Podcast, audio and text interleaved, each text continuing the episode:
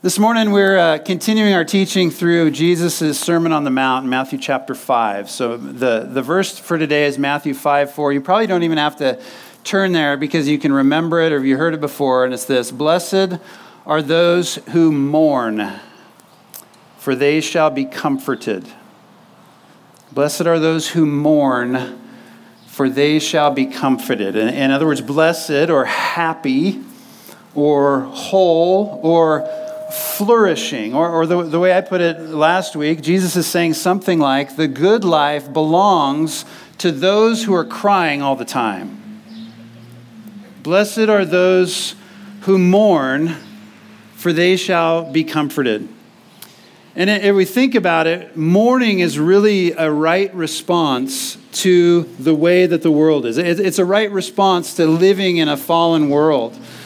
Last Sunday evening, I had my parents over for dinner, and then they went home, and a, within a half an hour, they called. And it was one of those things where I, I see their name on my phone. It's either uh, they forgot something or it's an emergency. You know, so I'm going back and forth like, okay, what's this going to be about? Where should my blood pressure, my stress level be here? I pick up the phone, and my mom sounded mournful. And she said, We just got a call from one of your cousins and another cousin of yours was working on his pickup, and his pickup fell on top of him, crushed him, and he's dead. And this is a, a cousin who I sort of grew up with. He's about eight years older than me. And I haven't seen him in like literally decades, probably haven't seen him, but we've interacted a little bit on Facebook. And so it was kind of this moment of like, whoa, where does that fit? Where does something like that fit in the world? But when you look at the headlines of the world, when you look, when you look at anything that's happening in the world, that's what we see. That's what we experience. And in, in a sense, those are the kind of things that we should mourn. So I'll ask you, what do you mourn personally? What, what causes you to mourn? Is it life? Is it suffering? Is it broken relationship?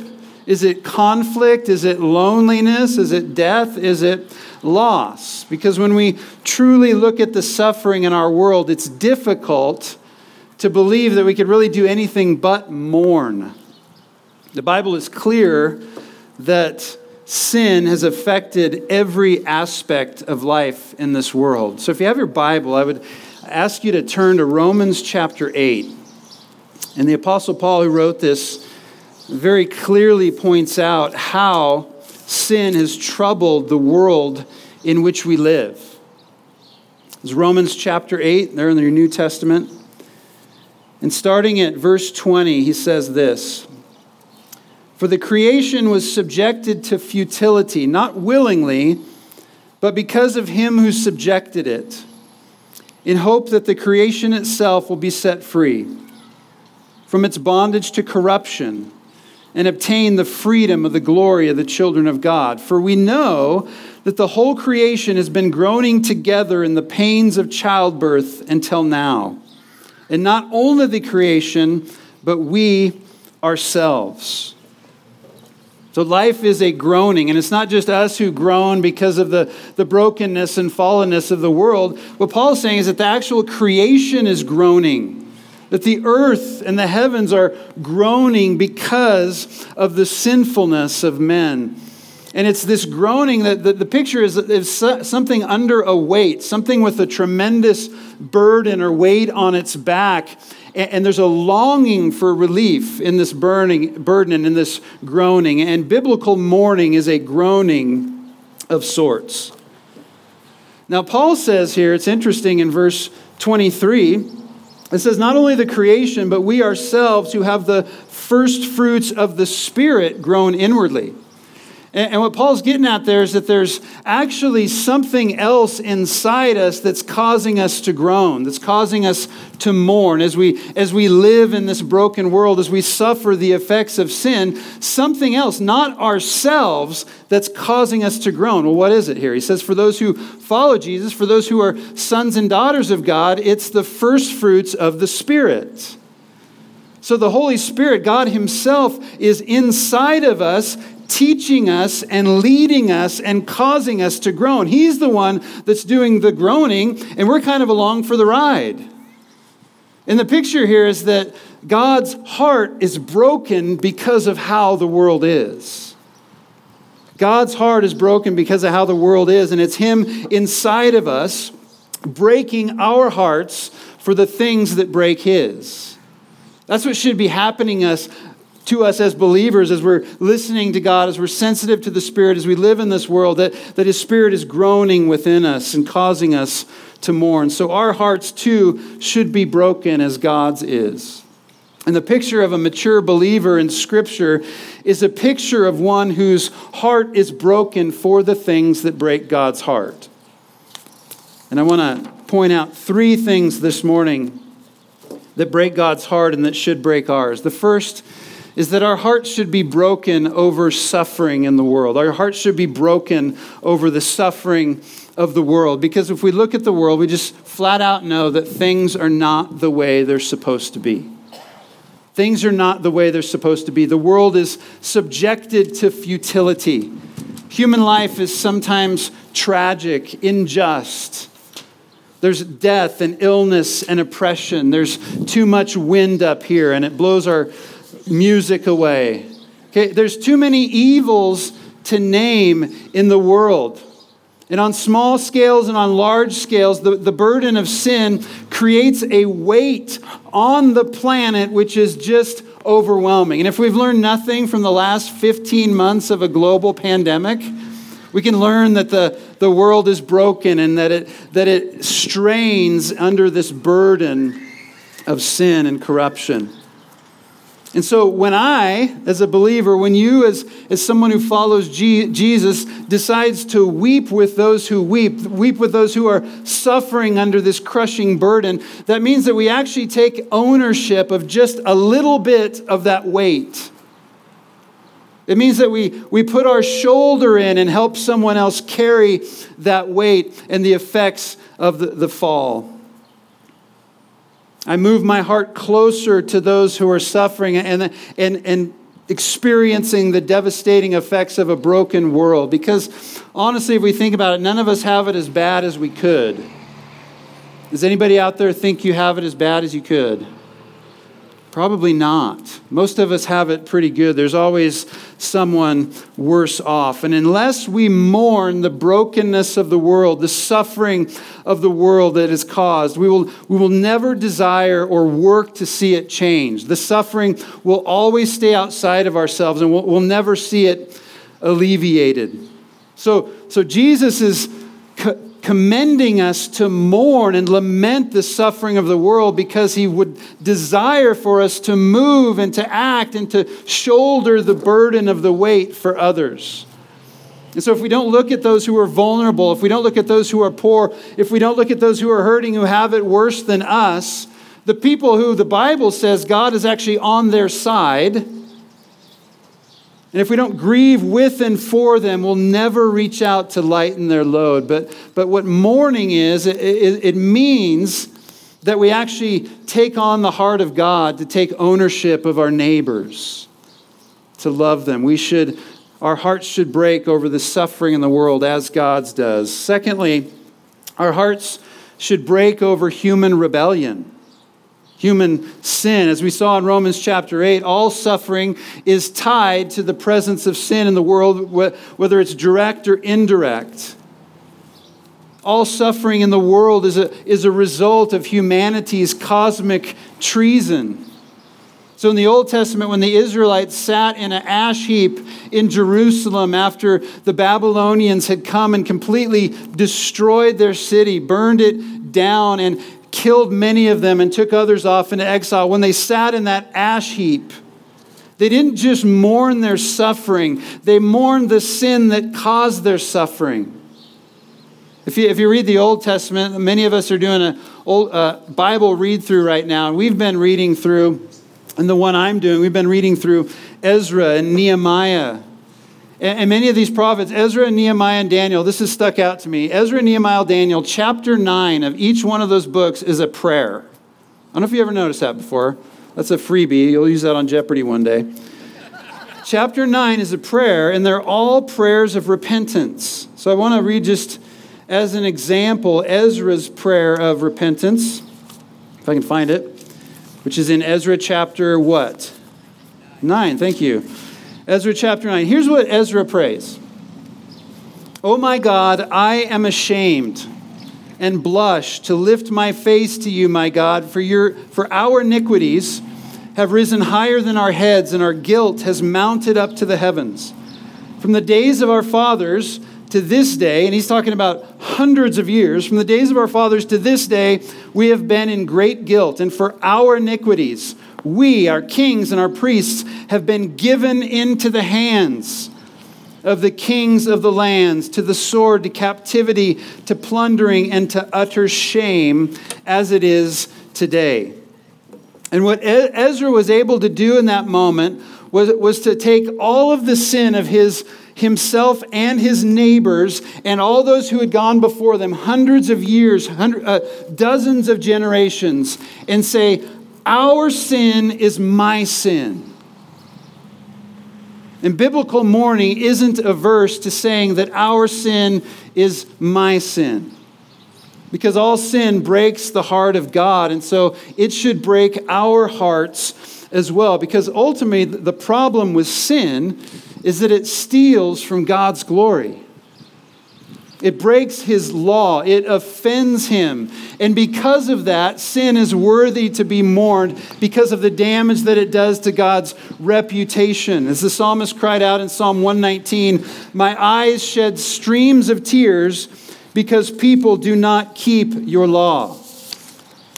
And that's really the human predicament from top to bottom that people do not keep God's law. And not only does this offend God, not only does it besmirch his glory and steal from it, but it actually brings sinners to ruin.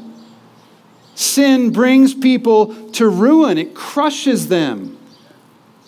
Many of you have, have walked that road. Many of you have loved ones who have wa- walked that road where they continue to choose sin until sin becomes habit and second nature, and they cannot free themselves from it until it crushes them and breaks them and brings them to ruin. That should cause our hearts to mourn to grieve when we see the, the ruin that brings sins in that sin brings into the world. So do you mourn for the sin that's in the world? Do you mourn for the sin that's around you? When you when you watch or read the news, when you're confronted with the sin and brokenness and folly and corruption and, and suffering in the world, what's your first response to that? When you see something really crazy on the news, what's your first response? Is it to click and find out more because you're curious? And you're interested and you're, you're just kind of intrigued? How bad can this get?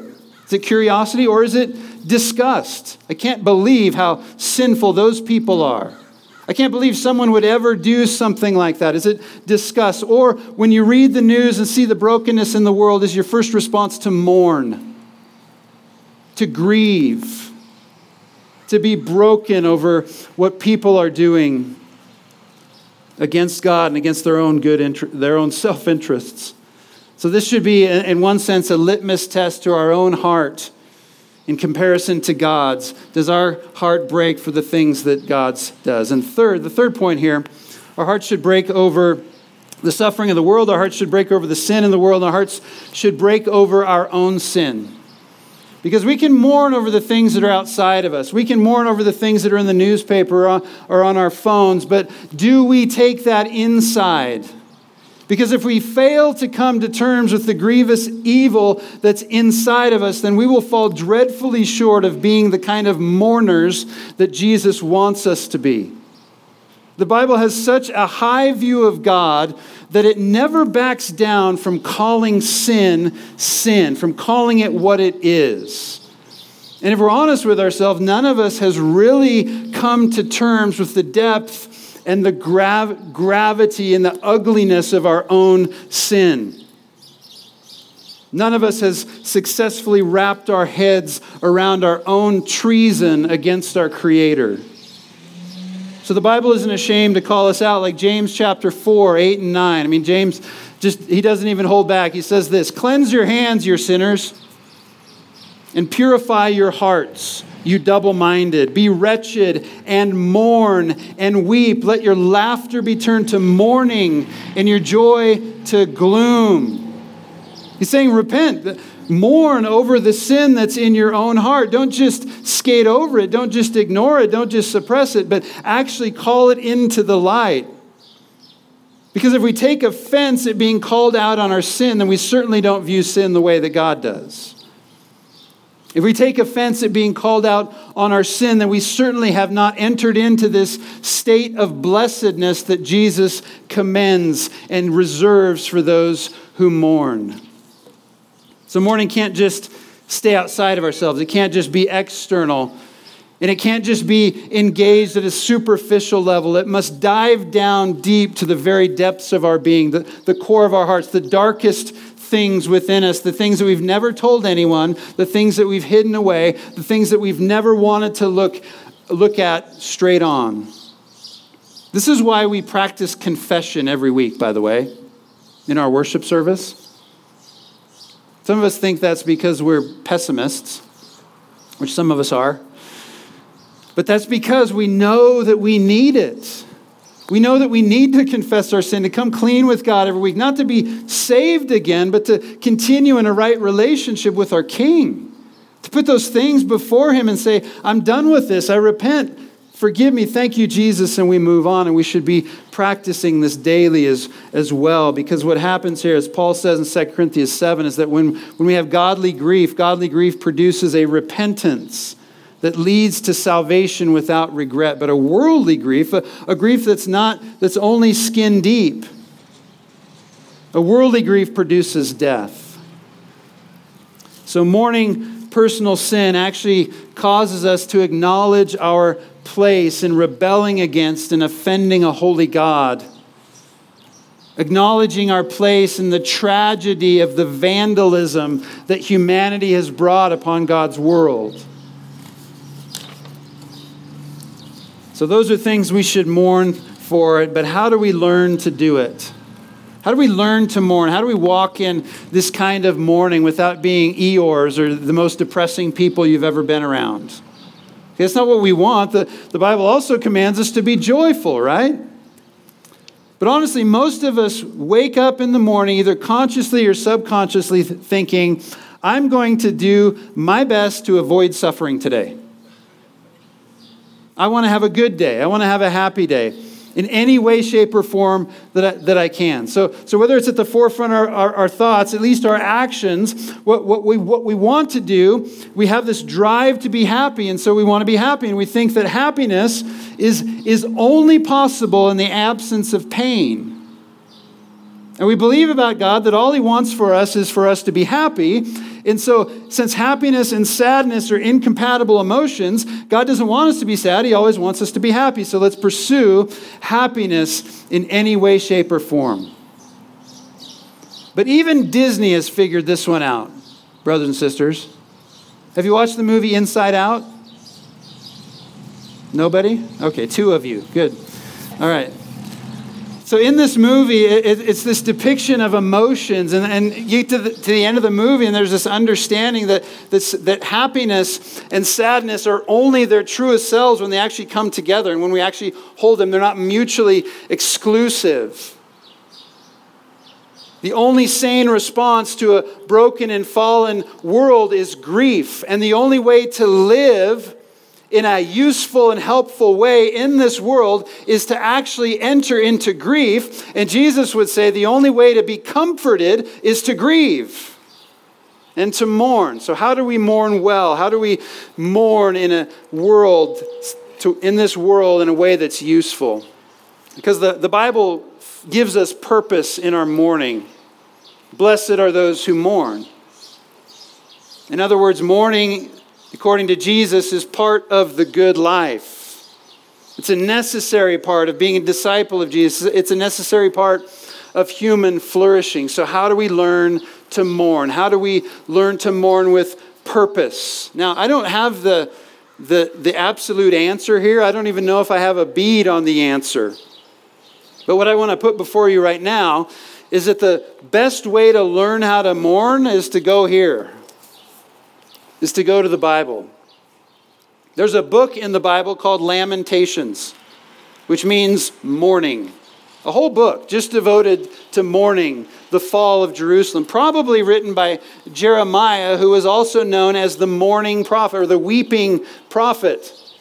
He was the guy who was always crying because he was looking around in the world and seeing the brokenness and seeing God's judgment poured out on the people that he loved, on a nation, on a city that he loved. The book of Psalms, the largest book in the Bible, right smack dab in the middle of your Bible, over half the Psalms are Psalms of lament or Psalms of mourning. This was the hymn book of the Old Testament of the, of the Jews. It was, it was the book they, that led them in worship, that taught them how to pray. And the book of Psalms taught them how to pray as mourners. It taught them how to weep, taught them how to rejoice, but it also taught them how to weep. You come to the New Testament, we know that Jesus was a man who was a man of sorrows, the Bible calls him, and acquainted with grief. He stood outside the tomb of his friend Lazarus, who had died four days before, and he stood there, and what did he do? He wept. Jesus wept because of the sin of the world, because of the brokenness that brought about death, because of sickness, because of the people that looked at him and doubted that he could do anything about it. He knew he was going to raise Lazarus from the dead, and what did he do anyway? He wept. Later on, he would come to Jerusalem and he would stand above and look at Jerusalem and he would weep over the city. You say, Oh, Jerusalem, Jerusalem, would, it, would if you had just accepted God's love for you?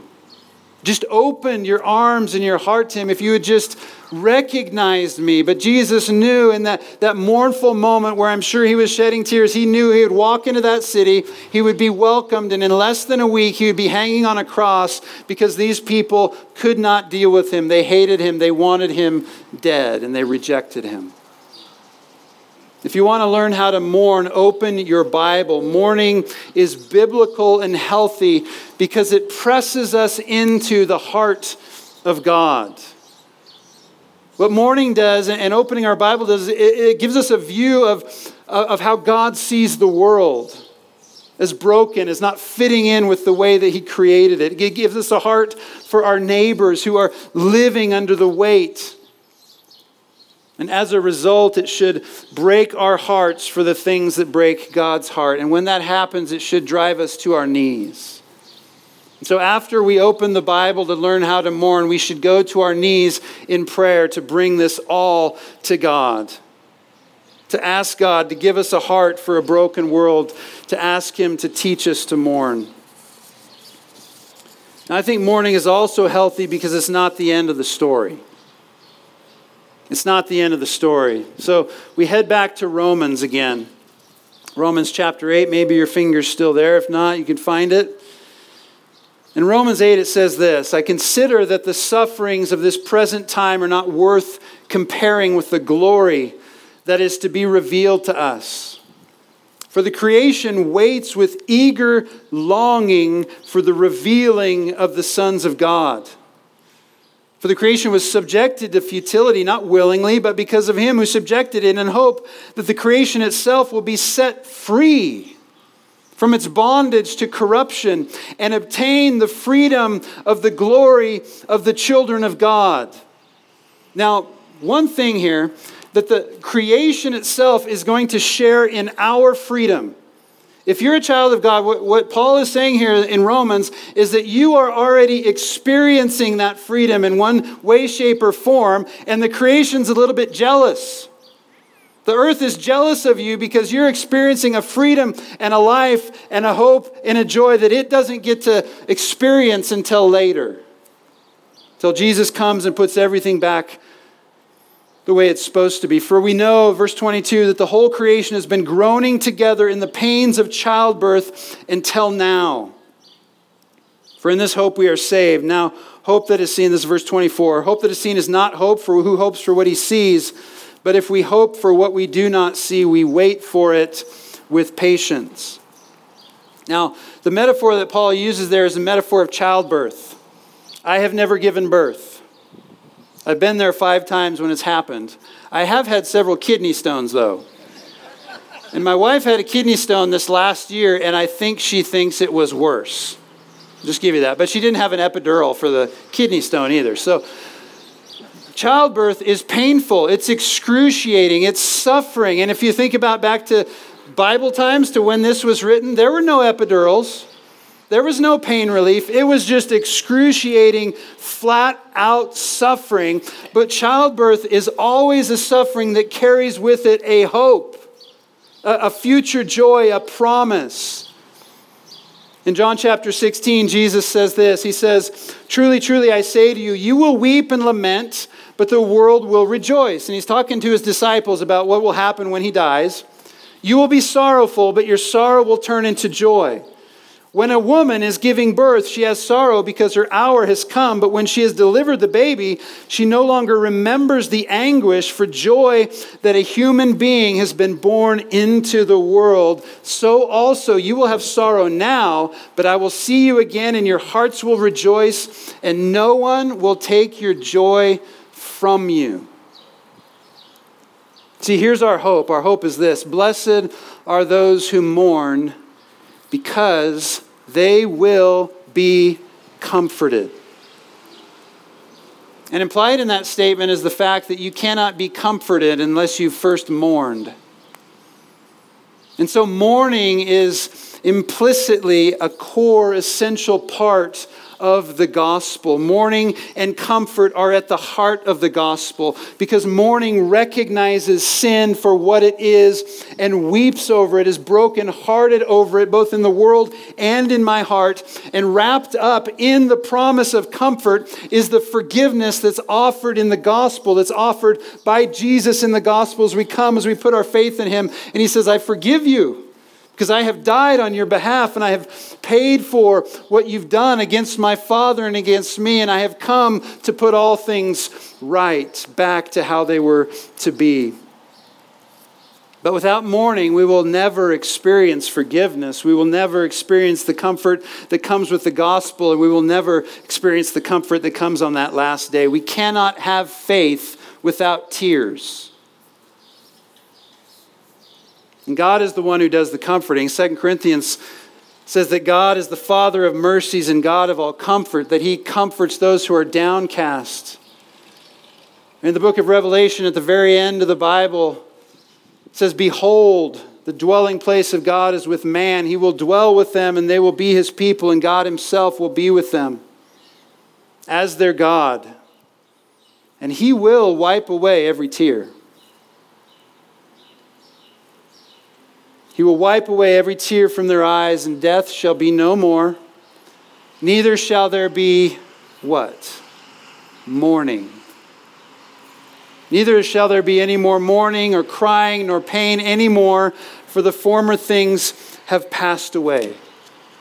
So, mourning the, the brokenness of our world and the ugliness of our sin actually brings us closer to the heart of God.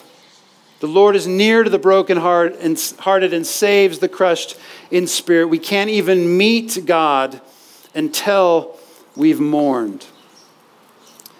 I was talking to Chad and Brittany Grogan after the service last week, and they uh, were kind of joking around. They said, Oh, you got to watch this video that uh, Chad's going to email to you. And Brittany said, Yeah, it totally made Chad cry. I don't think Chad's here to defend himself today. And then they started, they started talking about this, and apparently they have bets on when Chad is going to cry when they're watching specific TV shows or things. So um, he said, Yeah, it's really good when I cry. You should watch it. You'll probably cry too. And what it was was an audition from the show America's Got Talent that took place a couple of weeks ago. And maybe you've seen this audition, maybe you haven't. If not, look it up. And it's this gal who's actually a believer. I'm going to read part of her story in just a minute. But she came on to sing, and it came out in her interview as they're asking her that she had she was a cancer survivor, not just a cancer survivor, but she actually had cancer at the time that she was battling with, and she was just um, very joyful, very confident person. She sings this song, and it's just it's just beautiful. So I encourage you to watch that. Well, after that, a few days later, Carrie tells me, "Hey, you got to check this out." Uh, one of her favorite bloggers Ann Voskamp had reached out to this gal and said, Hey, would you be willing to kind of share your story with my readers? And so she did. And this is what she wrote. Her name is Jane, but she goes by the stage name Nightbird. This is called God is on the Bathroom Floor. She says, I don't remember most of autumn because I lost my mind late in the summer, and for a long time after that, I wasn't in my body. I was a light bulb buzzing somewhere far. After the doctor told me I was dying, and after the man I married said he didn't love me anymore, I chased a miracle in California, and 16 weeks later, I got it. The cancer was gone. But when my brain caught up with it all, something broke. I later found out that all the tragedy at once had caused a physical head trauma, and my brain was sending false signals of excruciating pain and panic. I spent three months propped against the wall. On nights that I could not sleep, I laid in the tub like an insect, staring at my reflection in the shower knob. I vomited until I was hollow. I rolled up under my robe on the tile. The bathroom floor became my place to hide, where I could scream and be ugly, where I could sob and spit and eventually doze off, happy to be asleep even with my head on the toilet. I've had cancer three times now, and I've barely passed 30. There are times when I wonder what I must have done to deserve such a story. I fear sometimes that when I die and meet with God that he will say I disappointed him or offended him or failed him. Maybe he'll say I just never learned the lesson or that I wasn't grateful enough. But one thing I know for sure is this he can never say that he did not know me. I am God's downstairs neighbor banging on the ceiling with a broomstick. I show up at his door every day, sometimes with songs, sometimes with curses, sometimes apologies, gifts, questions, demands. Sometimes I use my key under the mat to let myself in. Other times I sulk outside until he opens the door to me himself. I've called him a cheat and a liar, and I meant it. I've told him I wanted to die, and I meant it. Tears have become the only prayer I know prayers roll over my nostrils and drip down my forearms. They fall to the ground as I reach for him. These are the prayers I repeat night and day, sunrise and sunset. Call me bitter if you want to, that's fair. Count me among the angry, the cynical, the offended, the hardened, but count me also among the friends of God. For I have seen him in rare form. I have felt his exhale laid in his shadow, squinted to read the message he wrote for me in the grout I'm sad too. If an explanation would help, he would write me one. I know it. But maybe an explanation would only start an argument between us, and I don't want to argue with God. I want to lay in a hammock with him and trace the veins in his arms. I remind myself that I'm praying to the God who let the Israelites stay lost for decades. They begged to arrive in the promised land, but instead he let them wander, answering prayers they didn't pray. For 40 years, their shoes didn't wear out. Fire lit their path each night. Every morning, he sent them mercy bread from heaven. I look hard for the answers to the prayers that I didn't pray. I look for the mercy bread that he promised to bake fresh for me each morning. The Israelites called it manna, which means, what is it?